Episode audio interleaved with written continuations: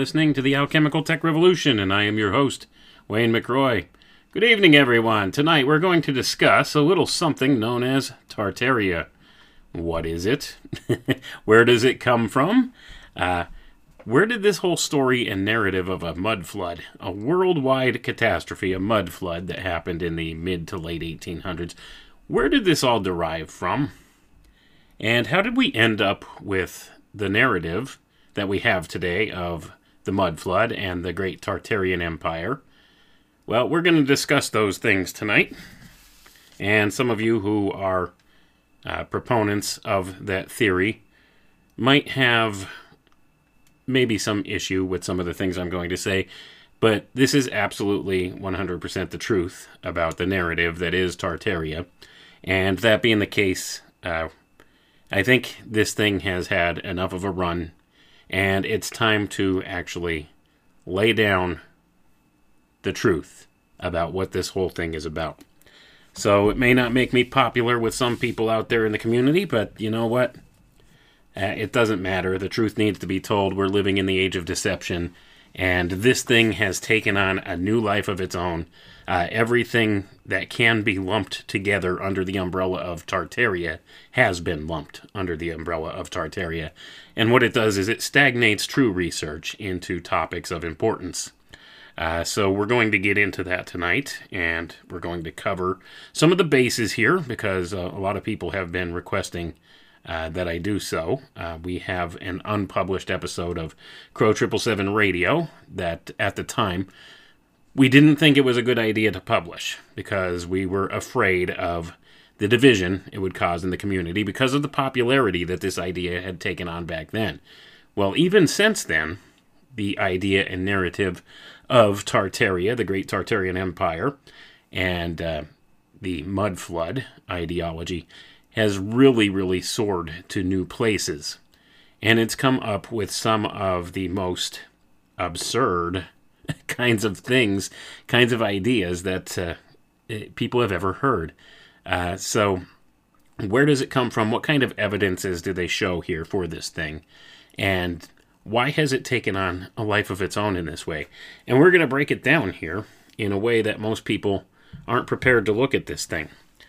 So that's the whole case here. So we're going to get right into it here. So, first thing right out of the gate here mud flood, right?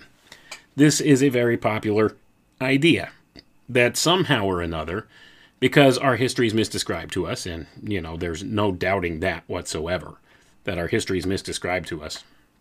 That uh, many people have come to the conclusion, by looking at various evidences, that perhaps there was this great catastrophe that took place somewhere in the time frame of just post Civil War era, somewhere around uh, the mid to late 1800s, where there was this worldwide cataclysm that caused a, a sort of reset in humanity that was undergone because of this advent of what they call a mud flood, a great mud flood, a worldwide flood that uh, buried buildings and cultures and decimated populations and things like that.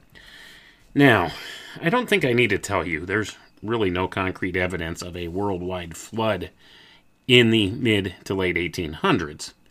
Now, we do have, when we look back through history to earlier times, times before the written records and stuff like that, where we could say, quite possibly, yes, there may have been a worldwide or nearly worldwide uh, type of a flood scenario that could have happened. Now, were there large regional floods? Yes, there were, and I think this is one of the things that supports the whole mud flood narrative here, going back and looking at the 1800s as, as a time frame for this. Because in 1862, there was a massive regional flood in the western United States that affected California, Nevada, and many other areas out west. Uh, so this might have kind of lent itself to the mythology that has become the mud flood narrative. So, with this being the case, where, where did this idea first arise from? What popularized the idea of the mud flood? Well, in order to understand this, where this came from, we're going to go back a few years. We're going to go back to the year 2012, when a gentleman named Roger Spurr came forward with his idea that he called mud fossils. So, what are mud fossils? Well, Roger Spurr he was looking at various configurations around the world, rock formations and uh, things like that, landforms. And he noticed, hey, you know, if you look at this it, from just the right direction, at just the right angle, it kind of looks like a human being laying down. Hmm, I wonder if there's something to that. So, what Roger Spurr did was he decided to collect samples of the, the dirt and the mud of the area and stuff like that. And he tested it now, it turns out in these various hundreds of areas where he tested, he had three tests come back positive for human DNA. So, from this, he, he came to the conclusion, and he thought, because he was a uh, student who very much liked the works of a guy named Velikovsky. And Velikovsky, back in the uh, 1920s and 30s, put out some pretty radical ideas about some of the same things that Roger Spurr talked about that perhaps the history of the world as we know it was misdescribed to us, and we went through periodic catastrophes, cataclysms. So he came up with some different ideas about cataclysms, uh, much like floods. So, from Velikovsky's work, Spurr came to the conclusion hey, you know what? This must be petrified giant human remains because it tested positive that it for human DNA in some of these samples, and it looks like a human. And we know that uh, trees, when they become flooded, when there's massive what they call mud floods, and this is a real ge- geological phenomena, which kind of lends credibility to some of the ideology here, it can quickly petrify living things in place.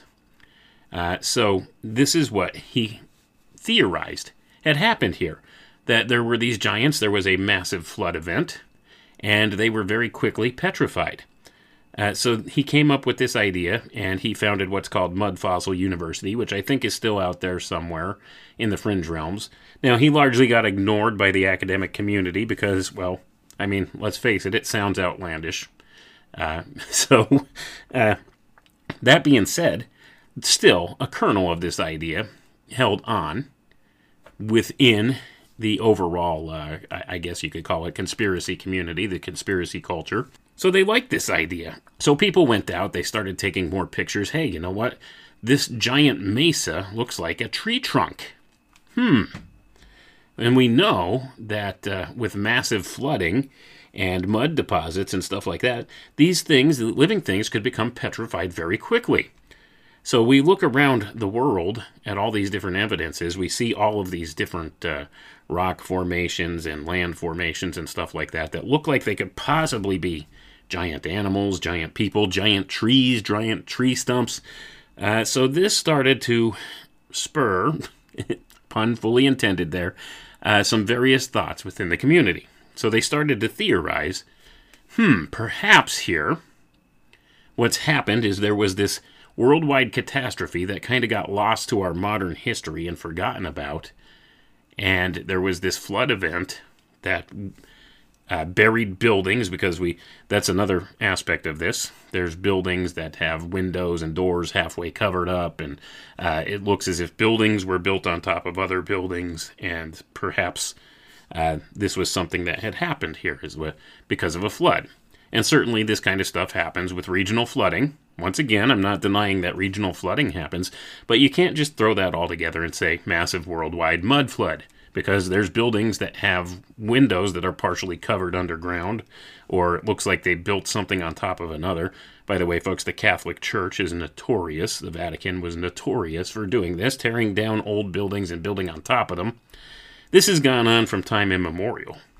Old civilizations, they always built upon other top of sites of other buildings.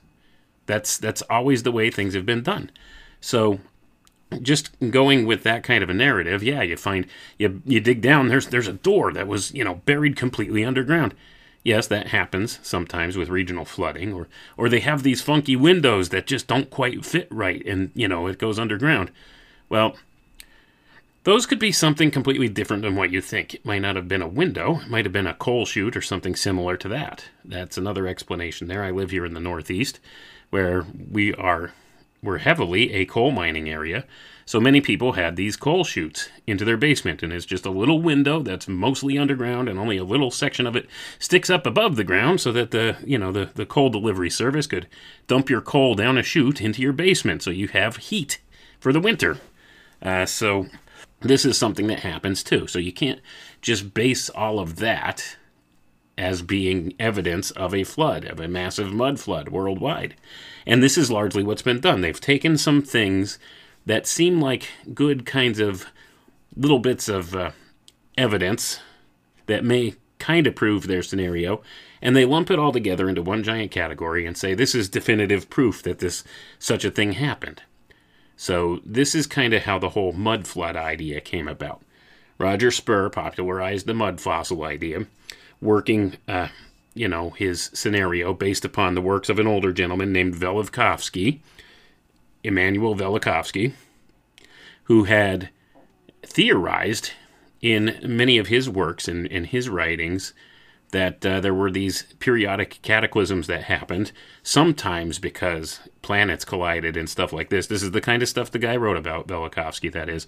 Uh, so, you know, this uh, kind of harkens back to the same thing. These cataclysms happen periodically, and it resets human culture and population. So Roger Spurr picked up on this idea, and both of these gentlemen, Velikovsky and Roger Spurr, were both academics, and both academics who were ardent fans of Greek mythology. And this will be hugely important as we continue through here. So, Roger Spurr, if you look him up on independent.academia.edu, what's his specialty? Roger Spurr. The mysteries of Greek religion. Interesting, right? So, this idea was put out there based upon older ideas. Once again, you could always draw these things back further and further in time. So, many people have had these ideas of cataclysms, floods, things like that. Uh, but what's been done with this is the idea of a massive worldwide superpower empire with advanced technologies and stuff was attached to this. So if you go back to older times and older cultures, don't all older cultures have stories like this? I mean, we've heard of things like Atlantis and whatnot. Well, we don't have to look necessarily at Atlantis to get to the heart of what we're looking for here What we can do is we could draw the lines of intent and connect the dots here to where the concept of Tartaria came from. We have the mud flood theory, right? So this this comes directly from the idea of the popularity of the mud fossil thing, which comes from the works of Roger Spurr and his earlier predecessor Velikovsky, and then from Velikovsky, you could trace it all the way back to ancient Greece because what essentially has been done here is they've constructed a modern day mythology. And I can't harp enough about the importance of mythology, and if you don't know mythology, you miss the boat. You miss the point. It's a symbolic type language. It hits upon something archetypal in the human mind, and it's meant to affect you in a certain way. So when you're seeing these stories now about this this culture that uh, had this massive worldwide empire that uh, got destroyed by this mud flood and defeated by uh, the, the powers that be today and buried and all evidence of them wiped away, well, that's all based upon an older story, an old mythology. It's a new mythology built upon the old, and it's the same old mythology. And I will connect the dots here as we proceed. But first of all, let's look at what we have now. So the evidence is here. They say worldwide mud flood sometime in the mid to late 1800s, which there's really no evidence for. Yes, there was large regional flooding during that time frame, which probably led to some of the credulence of the theory. So, this worldwide mud flood, or this alleged mud flood, which there's no evidence for, allegedly happened so quickly that it was able to petrify living beings and living things very quickly, which is a recorded natural phenomenon. That does happen when you have massive flooding and there's a lot of mud and uh, dirt and everything with it. That does happen. It'll fossilize something very quickly and petrify it mostly trees and stuff like that, but it has been recorded. So they're claiming that this massive flood, this is what happened. So now we have these evidences all over the world. We have these mountain ranges that look like giants because they were literal human giants, right? That were there and they got flooded and you know, they just happened to be laying down in that position at the time and they got petrified that way and then they became what we call mountains. so this this is what's theorized and and I'm I'm simplifying it and it, it sounds silly to me. I'm sorry if I snicker here and there because it sounds silly. Uh, so, yeah, then we have giant mesas and stuff like that. They do. They look like, you know, tree stumps. I mean, I'm not going to deny it looks like a tree stump, sure. Does it mean it's a petrified tree stump? No, absolutely not. And the logic for this is well, that's what it looks like. That's what it looks like. Here's another theory, folks. Okay, for anybody who thinks about these things with a critical mind. We're all created by the same factors. Manifestation here in this realm, in this world, happens in various ways, but they all follow the same patterns. All you have to do is look at the golden ratio, and you'll know what I'm talking about. Look at how flowers grow. They always grow in the same proportionalities. And this has to do with something called the Fibonacci sequence 11235, or the first several numbers of it. Uh, so it, it grows by this ratio. So all things kind of grow from this ratio. This even applies to things like crystals and minerals and stuff like that, too. It's all part of the inherent creation. Okay? The Creator created all of these things in much the same way to manifest in this place. So, is it really that unreasonable to think that a rock formation could possibly maybe form in the same way that, say, a tree forms in, in the same, grows in the same type of, of fashion?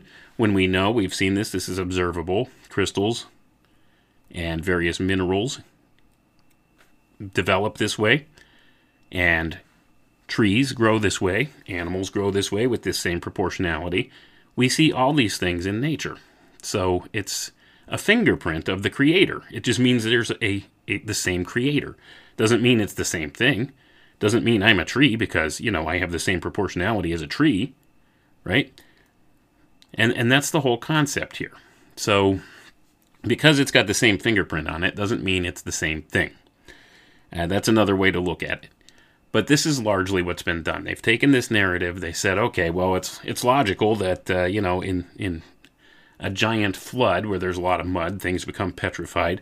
Perhaps this is what happened. So Roger Spurr went out and looked, did several hundred tests, had three of them come back positive for DNA, and he claims in his studies that they they they did tests and stuff for contamination and stuff like that, and everything tested negative for contamination. It seems it's it's very sketchy kind of data to base that hypothesis on. Three. Three positive DNA results that were human in some of these rock formations he tested. So, uh, with that being said, he thought it was credible enough evidence to put forward this theory. And he did. And he was a big fan of Velikovsky's work. And like I said, his specialization was in the Greek mysteries. So, what other interest is there in this with the Greek mysteries? Velikovsky was also a scholar of the ancient Greek mythology as well. To get back to the point here, so we have this theory wherein they claim this mud flood happened. It petrified these beings, these giants, stuff like that. Is there evidence of giants? Well, there have been newspaper clippings and stuff going back as far as uh, the mid 1800s where this was a commonplace thing, where people were reporting finding the remains of giant humans all around the world at that point. And much of this evidence was uh, taken in by the Smithsonian, and we really don't know what happened to it. It's probably in a basement somewhere at the, at the Smithsonian. Uh, this is what the claim is of, of some people, and an excellent book is by a gentleman named uh, Richard Dewhurst, and it's uh, called something to the effect of The Ancient Giants That Ruled America, or something like that, where he documents the evidence of giants, right? Uh, so, is there evidence of giants? Perhaps. But is there evidence of 200 foot tall giants that now are mountain peaks? Not really.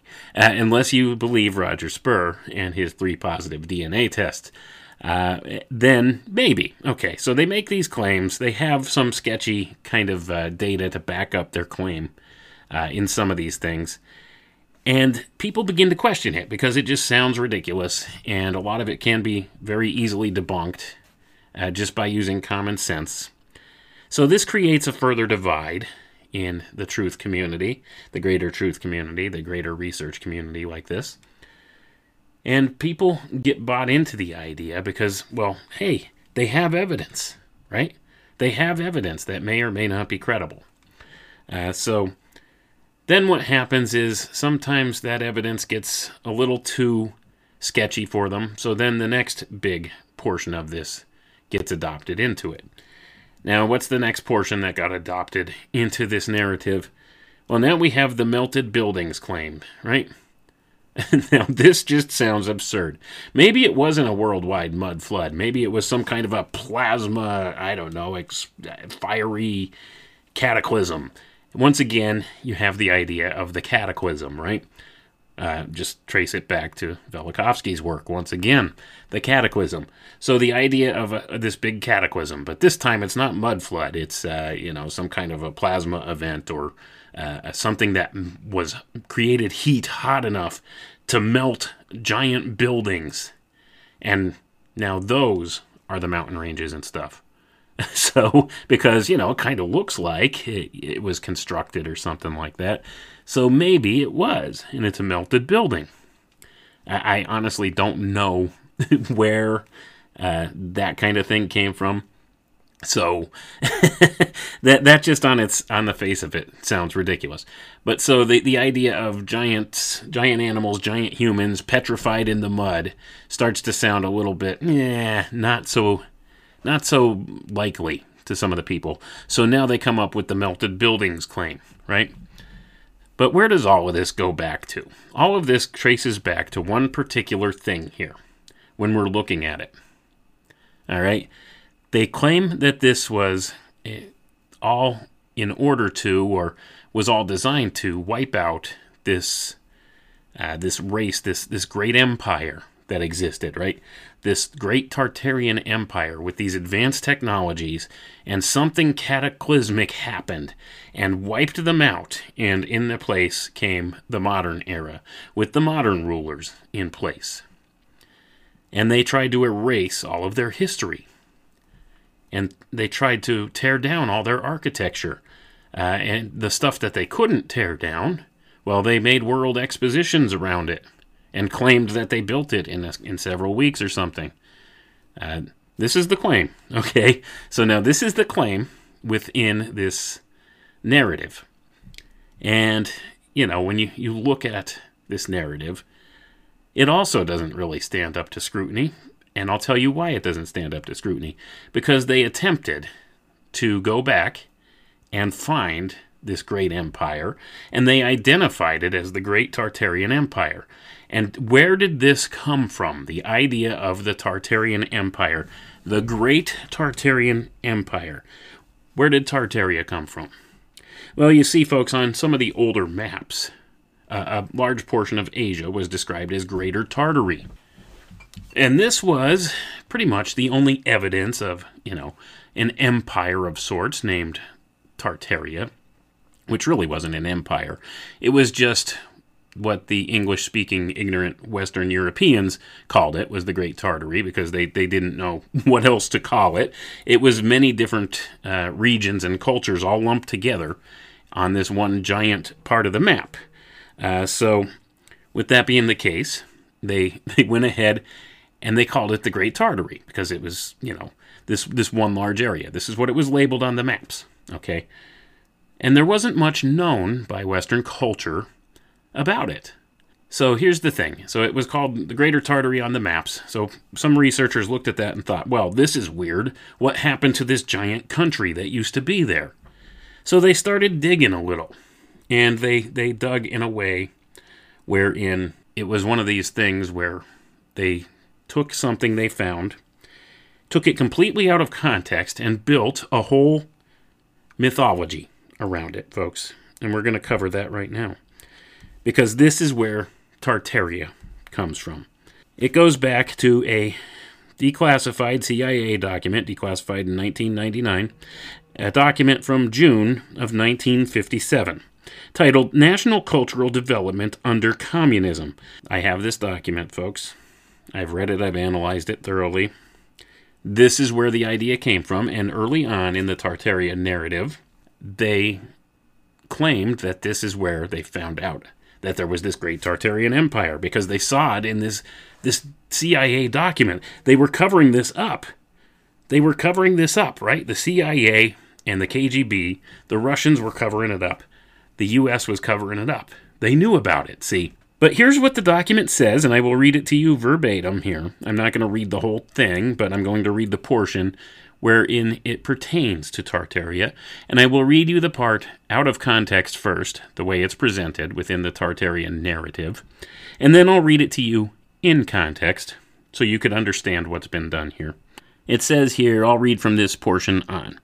The fact is that the communists condemn and therefore prevent the publication of all Muslim literary works, except those few which extol the virtues of Russia and the Russians.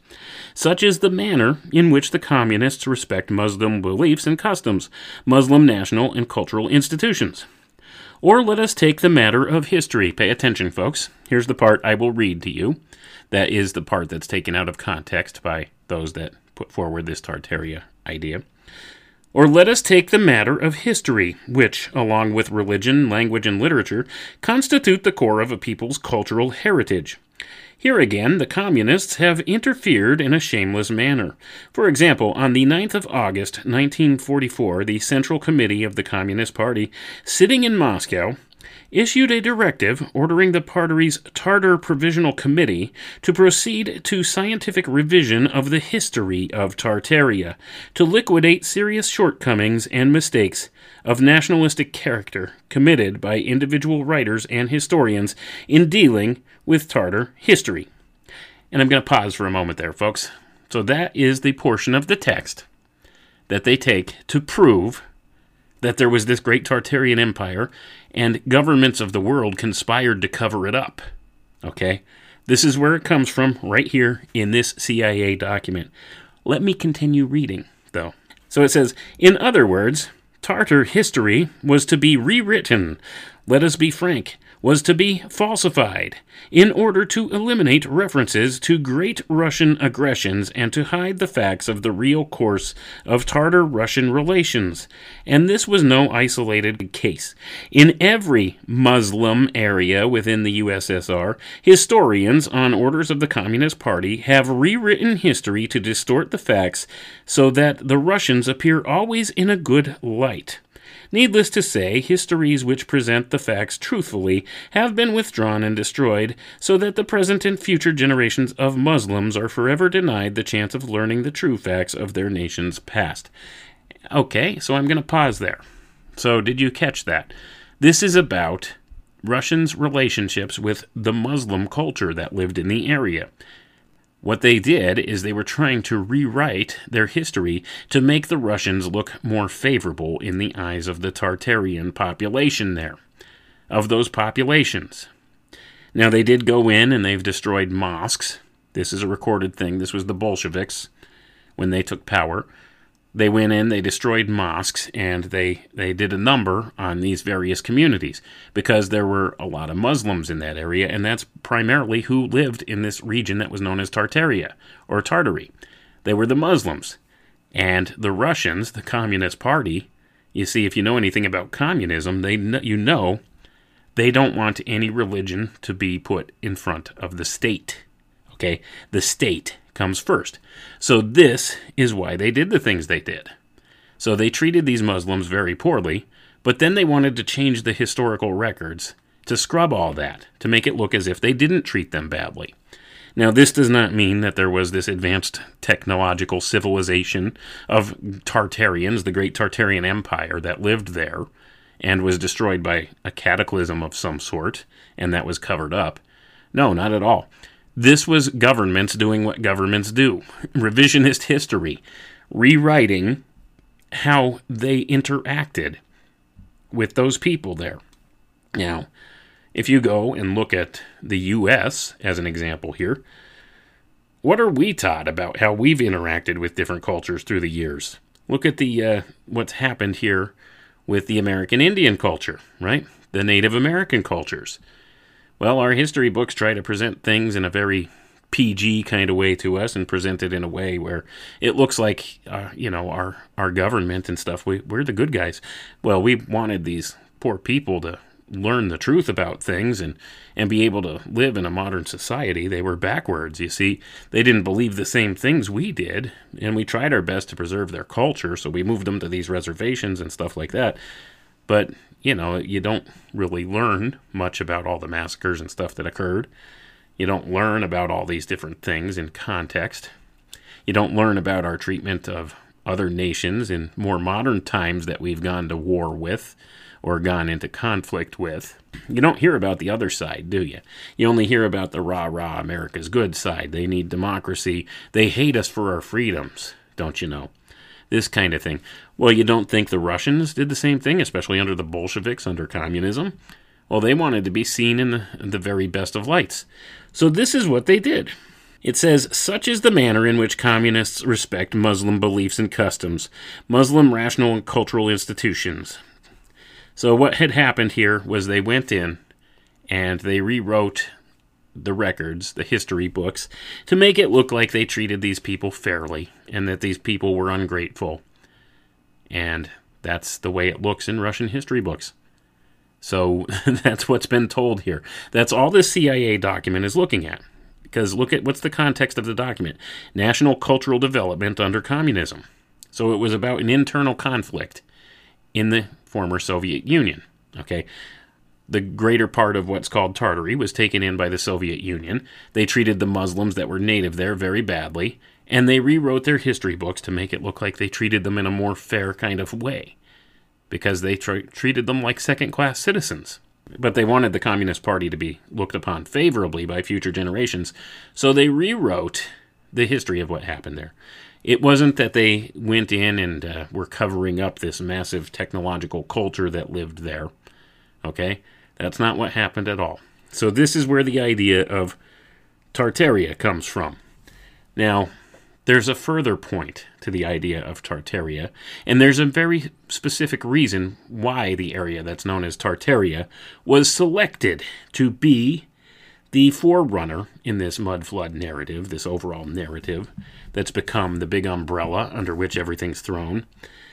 Because you see, when we go back and we look through history, we always hear claims of an advanced civilization that existed before us, sometime before us. So, what's happened is to make this more acceptable in the modern era to the uh, modern mind, to make it something that's more to our fancy in the modern era, they decided they would try and pull the mythology a little bit further forward in history, make it closer to us in some way, and throw in speculation of some fantastic culture that lived before us, this culture of giants with advanced technologies that built buildings that generated free energy. And they, they threw all this together under the same blanket here that they call Tartaria. And this further elevated the mythos. You see, it captures on something in the human mind. It captures something archetypal in the human mind because you want to look at this and think, okay, there's hope in this, right? We find hope in the concept that there was this advanced civilization before us, and maybe we could learn something from them. We could find ways of doing things that they knew that now we don't know anymore. So it gives people this type of hope and this idea that we can achieve this stuff. We've done it before. We can achieve things again. So it gives people not only this this kind of hope, and it gives them this this look back that this culture they must have taken some missteps somewhere and were destroyed by the modern culture. And this is kind of one of the things that's ingrained that the people in positions of power today, the ones in charge, well, they know something we don't, they're hiding it from us. Which I would say that's true to some degree, right? But is it really the thing they're hiding from us? Is it this Tartaria? Is that where they want you to look? Why do they want you to look there? Well, let's think about Tartaria. Let's think about the idea that brought about the idea of Tartaria as being an umbrella under which all these different facets of things were thrown. Things like free energy generation and uh, Gothic buildings, Gothic cathedrals, all of the ancient uh, and older medieval type buildings and stuff like that, all the architecture. All of these things were thrown under this umbrella. Why? Well, what is Tartaria invoking here? Where did it come from? It came, Tartaria arose directly from this mud flood narrative. The mud flood narrative we traced back to Roger Spurr with the mud fossil. Before him, Immanuel Velikovsky, who got a lot of his ideas of cataclysm and such from the ancient Greek myths. So both of these guys drew heavily from the ancient Greek myths. And the overall narrative itself, especially as it comes to Tartaria being selected as the, the focal point for this, also harkens back to Greek myth. How so, you might ask? Well, it's a little something in Greek myth that's called the Titanomachy. What's the Titanomachy, you might ask? Well, let's read a little, shall we? The Titanomachy in Greek mythology was the great war that occurred between the Titans, the old generation of Greek gods, and the Olympian gods led by Zeus. The war lasted for a total of 10 years, ending in the defeat of the old pantheon, which was based on Mount Othrys, and the establishment of the new one based on Mount Olympus. Now, during the time when the Titans, Titans, folks, going to pause for a second there, notice the allusion there Titans, giants. Tartarians were giants. Tartaria, do you know what word Tartaria is derived from? Tartarus, where the Titans were imprisoned in ancient Greek mythology. When the Titans were in power, Uranus was the ruler of the universe. However, he caused the wrath of his wife Gaia after incarcerating some of her children, the Cyclopes and the Hecatonchires, in the depths of the earth in a, a prison known as Tartarus. Gonna pause for a second there, folks. Tartarus, Tartaria. Are you beginning to make the connections yet? So we see here Gaia, her children, were incarcerated there. Her children were Titans. The Cyclopes, from which the term Cyclops comes from, the ancient giants of Greek myth with one eye, the Cyclops. And there are some researchers out there in the Christian community in particular that predate this whole Tartaria thing that were making similar speculations about giant civilizations that built many of these architectural wonders of yesteryear. And they called it Cyclopean architecture instead of Tartarian architecture. And it's the same old thing, folks. All of it. So they called it the Cyclopean architecture. Uh, these were guys like Steve Quayle. If anybody's familiar with Steve Quayle, go back and look at some of his older work. He talked extensively about the giants, the Nephilim, and their their uh, their forebears, the ones that built many of these megalithic structures, allegedly. Uh, so this is the same old story, right? It's all based upon the Titanomachy of ancient Greek myth. Okay? And maybe it's derived from elsewhere. Maybe there's an element of truth to it in our ancient past. Maybe there were some types of giants or some such thing. Maybe uh, maybe it's all allegory. I don't know. I mean, it's hard to really tell, isn't it? But we're given these stories, and this is alluded to in the Bible with the story of the Nephilim and the Genesis chapter 6 experiment. And this is what those older Christian researchers had explored, this avenue of thought. So it's the same thing here. It's just the rebirth of the myth in the modern era in a way where it becomes a little more suited to our modern sensibilities. So Tartaria, derived from the word Tartarus, the imprisonment the imprisonment place of the Titans. Let's read on and read more about the story here, and you'll begin to see more connections come together. Gaia decided to take revenge and created a giant sickle. She then told her children to castrate their father in order to overthrow him. Only Cronus, or Saturn, agreed, and after he formed a plot with his mother, he managed to overpower his father and castrate him. Gonna pause for a moment there, folks. This also uh, is an allusion back to ancient Egyptian mythology once again as well. This is the story of Osiris losing his manhood, the 14th piece. You see Osiris in the old Osirian cycle, the story of, of Isis, Osiris, and Horus. His body was cut into 14 pieces, and the 14th piece, his phallus, was lost. It was thrown in the, the river and eaten by the fish. So Isis crafted one out of gold and replaced it and reanimated her husband Osiris's corpse. And from that was birthed Horus in the ancient mythology. But this 14th piece, this missing phallus, this idea, this castrated, uh, you know, portion of Uranus, all these same ideas are the same archetype that's brought up within various secret society groups. This is the lost word in Freemasonry, folks. That's what that represents the lost word in Freemasonry. Uh, not to lose too many people here. I don't know how far some of you are along your journey in looking at some of the things taught by these ancient mystery schools, but this is an important idea. So we see here, so Cronus, or Saturn, castrated his father Uranus. So from Uranus's blood that fell on the earth, three sets of children were born the Gigantes, or giants, the Erinyes, and the Meliae. Well, fro- from the blood that fell into the sea, the goddess Aphrodite was born. Cronus takes the throne. Cronus, or Saturn, took the throne from his father, and I'm going to pause for a moment there, folks. So, this, if you go back and look at things through the, the texts and the uh, stories put forward by some of the other mystery school groups like the Theosophists and stuff like this, this would be the next era. Okay, this would be what they call the, the Saturn period coming forward now. All right, this kind of thing. They, they look at these things from all these different vantage points. You see, if you go and you study any of these occult things that these secret society groups teach, all of these things will start to line up for you. And the best place to look is ancient Greek mythology, or the Romanized version of ancient Greek mythology, and you'll see how they all align in the same archetypal story over and over again. It's the myth representation of these things. It's just told in a slightly different way through the secret schools, and it represents other symbolic things.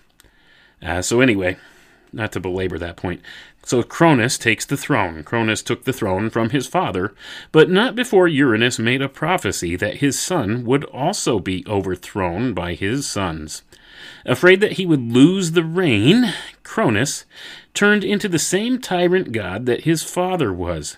He put his brothers back into Tartarus, and he also ate his own children in an effort to prevent the prophecy from becoming true. However, his wife Rhea tricked him and saved her youngest child Zeus from his father's paranoia. She hid Zeus in a cave in Crete, where he was raised by a goat, Amalthea. Gonna pause for a moment there, folks. A goat. How many times have I gone on about the goat archetype?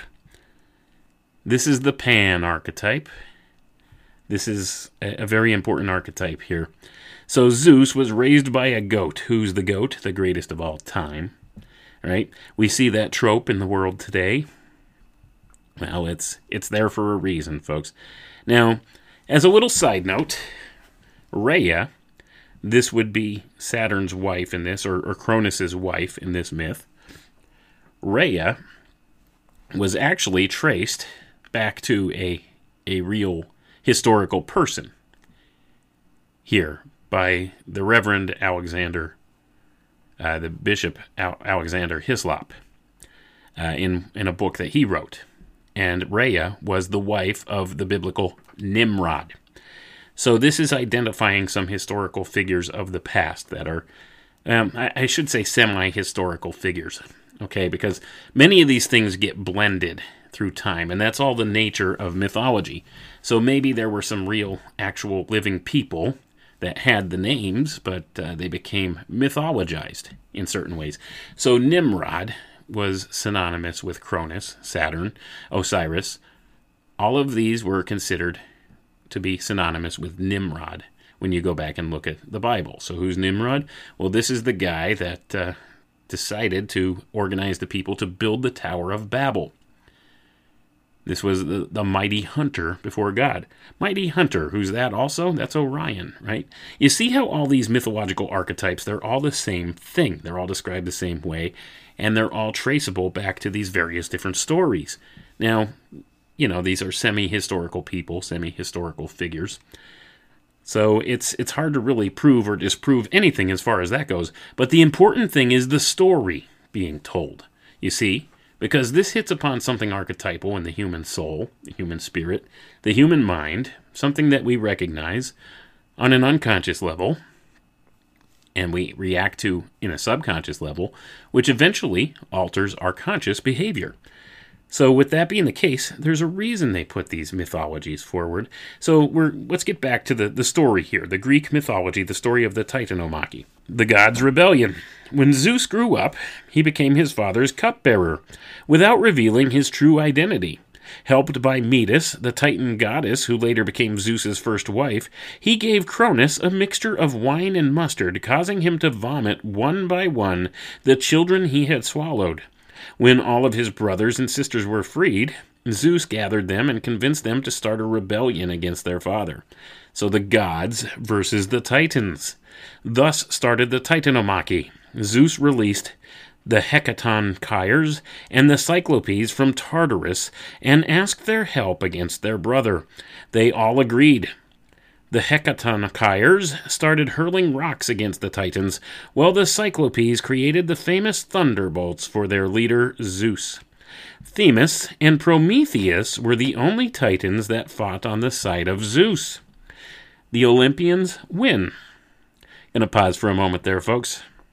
So now you notice Zeus and those Titans that decided to renounce their titanship and become gods now refer to themselves as Olympians. And this is hugely important in the modern era because those people that run the world today consider themselves the Olympians. So, this is the displacement of the old world powers with the new world powers. This is the rise of the new world order, folks. That's what this represents. Let's continue reading. The Olympians win When the war ended with the Olympians on the winning side, all Titans except Themis and Prometheus were jailed in Tartarus and were guarded by the Hecatonchires. Zeus, along with his brothers Poseidon and Hades, divided the universe by drawing straws. Zeus won and became the king of the sky, as well as the ruler of mortals and gods. Poseidon became the ruler of the seas while Hades, who drew the shortest straw, became the ruler of the underworld. This was the dawn of a new era in Greek mythology. So you see, what was the end result here? The old culture, the titans of old, those giants, the powers of old. So essentially, what happens is we have this war of the Titanomachy the Titans were defeated by the Olympians, and those people in positions of power in this world today considered themselves to be the Olympians, you see. That being the case, they firmly cement their control here by burying the old world culture, the old world power, and they arise and create this new world order. So, this is what it's about here. So the Titanomachy, the defeat of the Titans, and their burial in Tartarus, their imprisonment in Tartarus, from which the name Tartaria is taken. You see, all these things are encapsulated in the story of Tartaria. They're the giants that are gone now. They're missing from the earth. They've been covered up. They've been hidden away, you see. Uh, so it's it's harkening back to this Greek myth the archetype of this Greek myth. And what it does is it further establishes the credence of power of these people in control today. It further cements their legacy here, in their view. So they see it as the ultimate affirmation that they are firmly in control, that there are none that can oppose them, you see, because they defeated the old enemy here. They defeated Cronus and his minions, Cronus, Father Time. See, they, they've defeated death, aging. This is in their view, folks. This is what they think. They're, they're setting themselves along this road uh, in this mythological archetypal way to be able to claim victory over these things.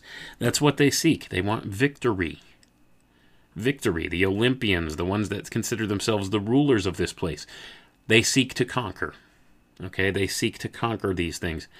Conquering death, conquering the grave, conquering all of these things, conquering the old way of things, the old age, the arrival of the new power. They see themselves as being firmly entrenched in power. They use this for that reason. So we have Tartaria is taken directly from the word Tartarus, and it's to invoke these ideas of titans or giants and they've firmly attached that narrative to the Tartaria narrative. Giants, the Tartarians, they were giants. They were advanced and powerful. They had mighty weaponry. They had mighty technologies, just like the Titans and the gods of old, right? But yet they were defeated by those who are in control today and utterly buried. You see? So that's the, the legacy here that they're trying to bring about in this new mythological form of the Tartaria narrative. So then they claim about the world fairs, right? That they the world fairs they they found these old buildings all over the place, and uh, they they just built the world fairs around them so people wouldn't get suspicious. Well, that folks, I, I there's nothing to really back that up. Honestly, it, it was very feasible for them to build a structure in a matter of weeks with enough manpower and many of these world fairs, I mean, these are big events. There's a lot of people that, uh, you know, get paid an awful lot of money to put stuff like this together. So, to, just to make that claim that this could not have possibly been built in, you know, a short several weeks, I would say go and look at things that have been done in China recently.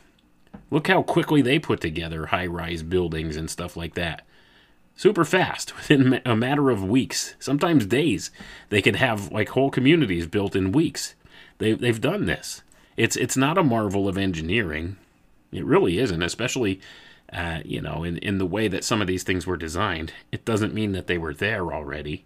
This is just speculative at best when people make those types of claims. Uh, so, you know, there's nothing to that either. So we have these different narratives that go along with it. And the next one that's become really popular was the idea of orphan trains. You remember that narrative of the orphan trains? Well, this was an actual social program that occurred back in uh, the 1800s going into the 1900s. And there's actually a National Orphan Train Complex, a museum that's in Concordia, Kansas, that uh, dedicated to this. So, what is this orphan train narrative? Where does this really come from? Well, the, the people that put forward this Tartaria narrative and the mud flood idea, they claim that there were all of these orphans that uh, were lost their parents and stuff because of all this massive flooding and this catastrophe. Once again, going back to the cataclysm uh, motif here. So they claim that these orphan trains were all because of that. Uh, so here's the thing, okay? I'm going to read you directly from the National Orphan Train Complex Museum website. The Museum and Research Center are dedicated to the preservation of the stories and artifacts of those who were part of the orphan train movement from 1854 to 1929. The mission of the National Orphan Train Complex is to collect, preserve, interpret, and disseminate knowledge about the orphan trains and the children and agents who rode them. The museum's collections, exhibits, programming, and research will instill a sense of pride for riders and descendants, engage historians and researchers, heritage visitors, and the general public, and further promote understanding of this nationally significant chapter of cultural and social history. So, we have here the research here. Well, there is no comprehensive list of orphan train riders. We do not, or we do have a database of approximately 7,000 orphan train riders. If you are interested in searching our database or looking up for research, visit our research page and they have links here. So, folks, here it is. They have records of 7,000 people that took place in this orphan train program. Certainly not enough to repopulate the Earth from the 1800s. And remember, this happened over the course of 75 years. 75 years this orphan train program ran. 7,000 people. You do the math. Okay, that's less than 100 orphans per year that rode this orphan train. And what was this? This was a social program that was designed to take children unwanted or uh, underserved children from major city populations in the, primarily the Northeast, places like New York City, whose families didn't have the means to take care of them. And what they did is they adopted them out to families out in the Midwest that were looking for children and wanted farm help. So they would adopt these children, they would put them on this train and send them out to the Midwest to be with their new adoptive families. That's what this program was. It was a social program. There was nothing that had to do with cataclysmic type scenarios like giant mud floods or plasma explosions or whatever it is that allegedly melted the buildings and buried the giants in mud and petrified them and all of this stuff. None of that happened. This was over a 75 year period that 7,000 people, 7,000 orphans were adopted not a huge number, folks. Certainly not enough people to repopulate the earth from the mid 1800s on. But at any rate, this is the idea of the orphan trains, okay? So this was attached also to the Tartarian narrative here. And this is another part of the narrative, okay? When you want to really break this down and look at the mythology of it all, the orphan trains are derived from the myth of Orpheus. Orpheus, once again in the Greek mythology, in fact, the word orphan is derived from the word Orpheus when you look at the etymology. So, with that being the case, this is where the idea of the orphan trains came from, from the myth of Orpheus and his trip to the underworld. This is allegorized by the attaching of the orphan train movement to the mud flood narrative the word orphan, like I said, it's got its roots in the name of Orpheus. So this is inspired again from Greek myth, and the story of Orpheus, if you're not familiar with it, is essentially this. Okay. Orpheus lost his love and she was she died by via a snake bite if I remember the story correctly and was uh, you know sent to the underworld.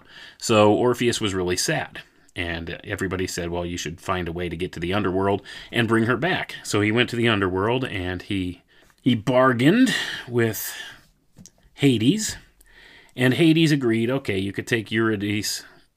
I think that was her name, Eurydice. You could take Eurydice back up to the, the surface with you. The only thing is, when you get up there, you can't look back. You can't look back at her until you're both up on the surface. So he leads her out of the underworld to the above, to the world, back to the world here. And he turns around because he's so excited in his jubilation that they made it. And lo and behold, she wasn't quite up out of the cave just yet. So she was sucked back down to the underworld, lost forever from him once again. So this was the, the myth of Orpheus. So he lost his love forever when he looked back. His love had fallen back into the depths of Tartarus, never to return again. So, this also has a lot of allusions to the story of Sodom and Gomorrah, too, because uh, Lot's wife looked back at Sodom and was turned to a pillar of salt and was therefore lost forever. So, this is how the story relates here. So, the story of Orpheus it relates to the mud flood narrative of how the old architecture and technologies can't be replicated anymore. They're lost forever, buried beneath the mud. This is the equivalent of being lost and buried in Tartarus, like Eurydice was. Eurydice, also same root word for Europe. See, so the Europeans, they can't possibly find this technology. They can't possibly replicate this technology. See, it's been lost. It's been imprisoned in Tartarus with the Tartarians. This is the other thing that's been encoded here uh, with the mythological tie. So these are the various things that all connect and relate to this mud flood narrative, this Tartaria narrative. And as time has gone on, it's built up and built up and built up. And they've started lumping all kinds of other things together with the Tartaria idea. So they started attributing things like the Gothic cathedrals to the Tartarians. Well, they built this and they were they were free energy technologies, but we don't understand how they work today. We lost that. See, that's the whole Orpheus myth again. It's all lost, buried in Tartarus. You see. And there's no way to get that back. Well, here's the thing. The Tartarians didn't build the Gothic cathedrals, folks. I got news for you. Uh, or did they build the pyramids or anything else? All these structures that they claim may have free energy type properties to them. And that's a matter of research for another time, right? Here's the thing they've taken some of these ideas, these, these postulated ideas that may have some semblance of credibility to them in some way, shape, or form, and they've attached them to this ridiculous notion of this great Tartarian empire, and thus they've muddied the waters, pun absolutely intended here, for people. So when you go to research this stuff, you'll invariably come across somebody who's pushing this Tartaria narrative and they will tell you this is absolutely how it is and they lost control of the you know the the free energy generation or whatever and it caused this massive cataclysm this plasma whatever that melted the buildings or or whatever it is they've gone on to now right? So this is what they'll claim and all of this harkens back to the myth of Atlantis as well because this is what's said to have happened at Atlantis. They their technology and stuff got so advanced and one day they just got so so corrupt and out of control, and their technologies had advanced so far that they wiped out their entire civilization with their technologies. And that's what happened in this cataclysm. So you see, it's these same tropes that keep popping up over and over again. It's just the Tartaria narrative is trying to bring this closer to the modern era, to make it more attuned to our modern sensibilities. So that's what's been done here. They've taken the old myths, a couple of these different Greek myths, lumped them together, came up with the Tartaria idea, derived directly from the word Tartarus, folks. Tartaria, Tartarus. Go ahead, look it up. I, I mean, do your homework with this. Go look at the mythology. I can't understate how important mythology is, and it's lost to our modern society. I really don't think anybody else has really picked up on the idea that this whole Tartaria thing is related to mythology. I, haven't heard anybody else talk about this. I haven't. But this is absolutely what it's based upon. So when you understand that they leverage these mythological archetypes to steer our minds in certain ways, you'll understand the nature of this. It's a type of psyop in a sense. Now, who's per- perpetuating the psyop? I don't know. I can't say for sure. And maybe it's not fair to necessarily call it a, a psyop. It's definitely a mind hook. But where does it take you? It leads you down this train of thought where you're researching things. And what are you doing when you say you're researching things in this Tartaria narrative? Well, you're looking at buildings. Okay, here's this building that's this old architecture that we can't possibly build it today. How did they they move the stone and stuff to get there? How did they the craftsmanship so good? It must have been these these giants that built this thing, right? This this big megalith or whatever it is. And they, they must have built it uh, in you know the certain ways that they did for free energy purposes and uh, you know the the governments of the world are hiding this from us and all of this stuff's been lost you see and you look at this and you're attaching this to the Tartaria myth, and you go and you look, and then you find, you know, ridiculous things like melting buildings, mud floods, all of these things being attached to this. And where does it take your mind? Well, it entrenches your mind deeper into hypermaterialism. And this is something that's another way that they invoke archetypes when you look at mud, what's mud consist of? Mud consists of earth and water. Two primary philosophical elements when you go back and look at the four philosophical elements earth, wind, fire, water, right? So we have earth and water, which represent the physical plane in ancient metaphysics. And air and fire always represent the spiritual plane in metaphysics. So, mud flood it's directly designed to entrench your mind in materialism. So you're looking at these old mythologies, these old mythological tales, these archetypes, these stories, these narratives, and you're trying to attach real world physical material things to it.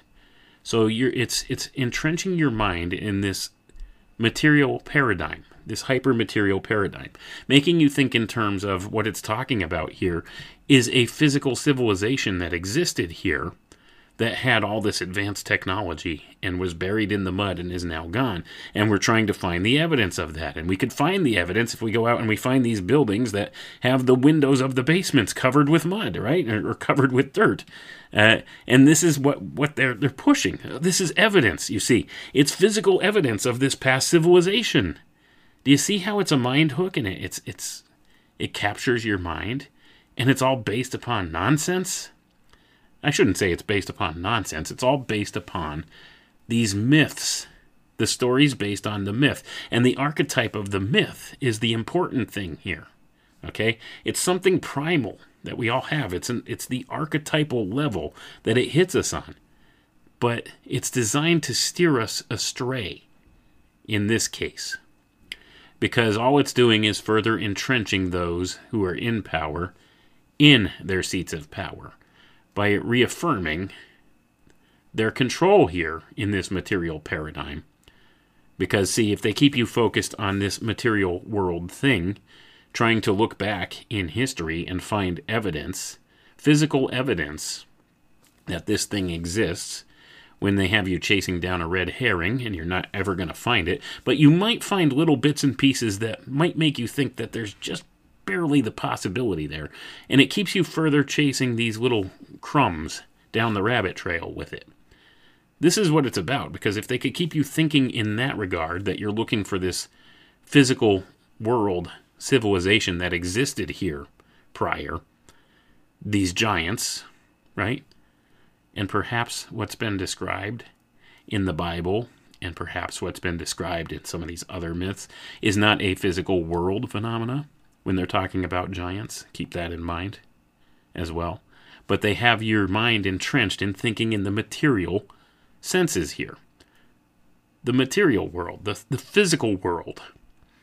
And these stories hit upon something on a more spiritual level, but they're designed, in this case, with this story to get you to think in terms of the physical, the material. And that's what you're looking for when you're looking at this narrative. You're looking for this lost civilization that really wasn't there. See, that's where they got you. Now, there's a spiritual archetype to this for sure. And that's what they have you chasing after, thinking it's it's something physical you're going to find. It's like chasing a shadow. Right? Chasing a shadow and expecting to catch it. You're not going to. That's what this thing has turned into. All right. Now, I'm not, not saying the people that uh, started following this trail had bad intentions. I don't think that's the case.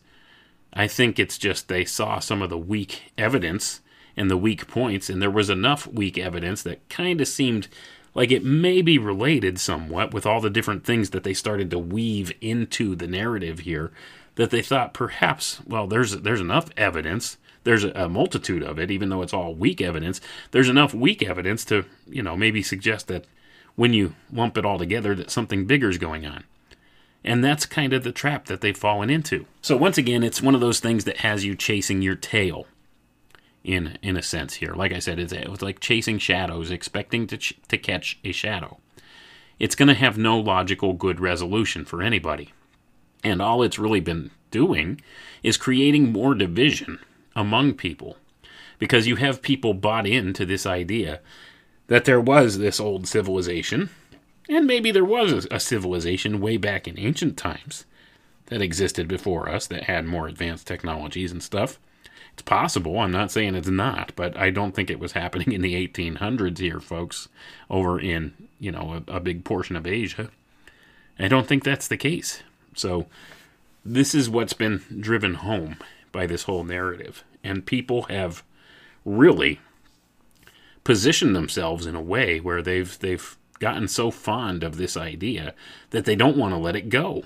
And they keep coming up with more ridiculous things to justify perhaps their their biases. And it's okay, we all have biases when we look at this stuff. We all have biases. We, we can admit that. We don't all agree on everything, and we're never going to. And life would be pretty boring if we did, wouldn't it? Uh, but at any rate, something like this, though, I, I just can't see a good resolution to trying to follow it to its invariable end because it doesn't lead anywhere. That's the point. Like I said, I, I, I compare it to chasing a shadow.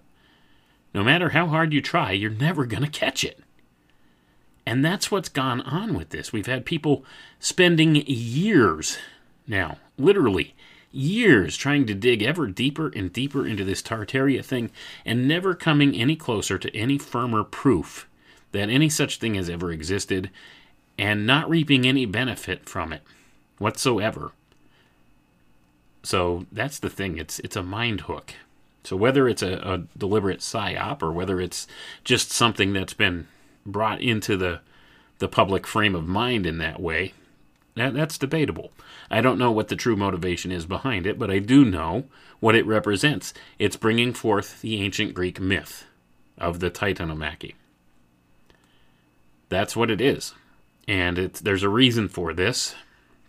And I think the reason has to do with entrenching the current world order in its position of power by leveraging the minds of the people in a way that makes them look at something like this and think in terms of strictly the physical world in which we live. Because now we're thinking, okay, they've hidden history from us. So what do we n- not know?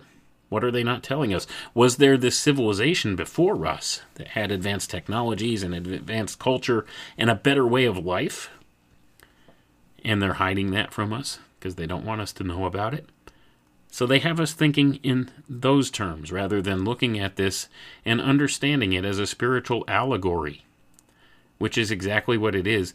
And it's put there, and they've used it to leverage it against your mind to get you to think in a physical sense, by the five senses, not look at it from the spiritual side, just from the physical side. This is what's been done with it. And it's not to say that you know all the myths are are bad or are there to uh, contort your mind or steer your mind into bad things in a bad direction. It's just the people that are leveraging this, what their intent is behind it, and how they're using it, and looking at the fruits that it's generated here. Uh, the Bible says you can know a tree by its fruits. What fruits has the Tartaria movement generated? Are they good fruits? I don't think they are. It's created division, derisiveness, rudeness. It's created this tension that doesn't need to be there. It's created pigheadedness in a lot of people. They don't want to say, okay, I've I've been wrong. Maybe I've been looking at this thing from the wrong angle the whole time. And that's okay. I mean, it's okay. We could have disagreements about this stuff, and maybe they they you know legitimately think there's there's enough evidence. I personally haven't seen enough evidence to support this whole narrative. Nothing. Zero zip zilch nada. Not a shred. But of course, I recognized it from the very beginning for what it was. It was a mythological archetype being leveraged against the human mind to bring about some type of a change within, well, let's be honest here, this specific community. This community, whatever you call yourself, you know, a conspiracy theorist or analyst or whatever, or truther or whatever moniker you give yourself, anybody who's out there trying to find truth in many of these matters, to try to get to uh, the bottom of things going on in this world, it was designed as a hook for us. That's essentially what's happened here. It was a hook for us to, to suck us in and get us infighting and not focusing on the bigger picture here. Because the bigger picture here is, you know, we're living in a time where they are just pulling stuff off left and right that most of the time we're missing. We're missing the point on, and we're not calling out, and we're not, you know, steering people to looking at that. Important things like digital IDs and vaccine passports and all of these things, which we need to stand with a united front on, and we're not doing so. We're not doing so. So, with that being the case, they've created this division, this divisiveness They've created this divisiveness within this community, and it's the old divide and conquer strategy that's been going on here. And we've seen how things have escalated just over the course of the past couple of years, throw in a lot of extra stressors into people's lives.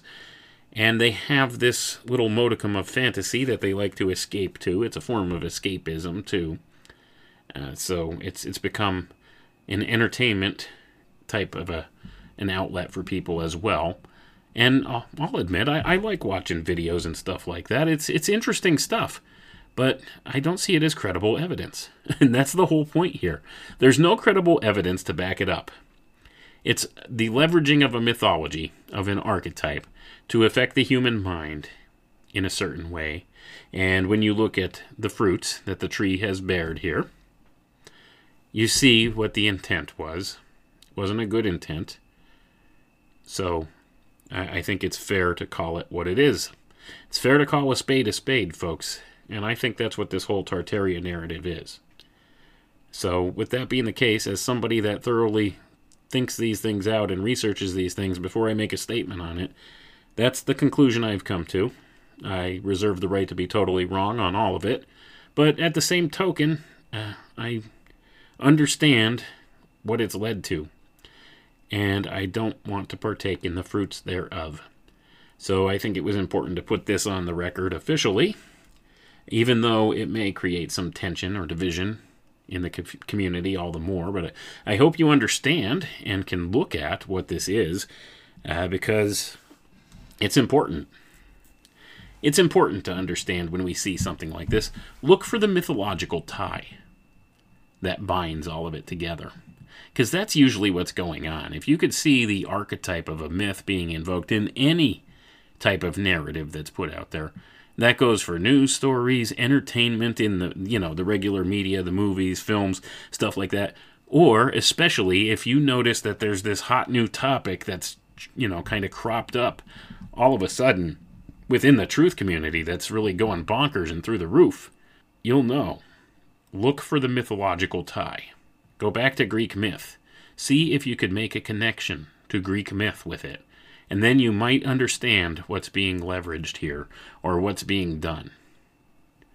Might not bring you to a conclusion as to who's doing this or why, but it'll tell you certainly what's being leveraged here when it comes to stuff like this. But anyway, folks, that's all I really have to say about Tartaria. I don't buy it. I don't think there's enough evidence to back it up. And, you know, it, it certainly doesn't stand up to the smell test, in my view. Uh, so I see what's been leveraged here, what it's all about. And I just thought I could communicate that to you folks tonight. So maybe you could have a little different view as to what this is, because people will just argue the physical points of it. The evidence based points, like, oh, well, you know, flooded buildings, you know, the, the, the, basements are, are covered and there's windows and doors that are covered by earth and, and stuff like that that they've dug up. And we have these physical evidences. It's not a physical thing, folks, that's being done here. It's a mythology being leveraged, you see. So that's the thing. You could argue back and forth all day long. Now, certainly, um, regional floods occur and, you know, sometimes bury stuff in mud. That happens. That doesn't lend credence to this overarching narrative, though. Uh, so that's the whole point here. Look for the mythology. Look for the connection to mythology in anything you see, and you'll have a little better insight as to what's going on with it. I assure you of that. Anyway, thank you all for tuning in. I appreciate each and every one of you. We'll catch you next time. Have a good night.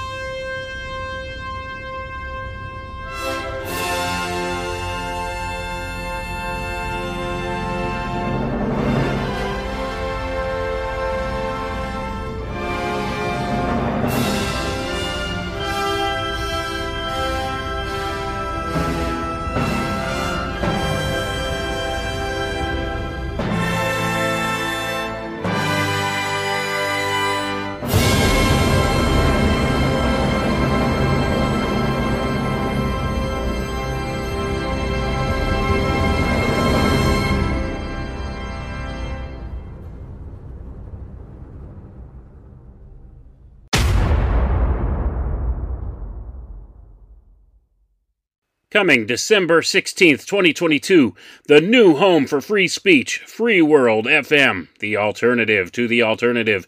Keep on talking in the free world.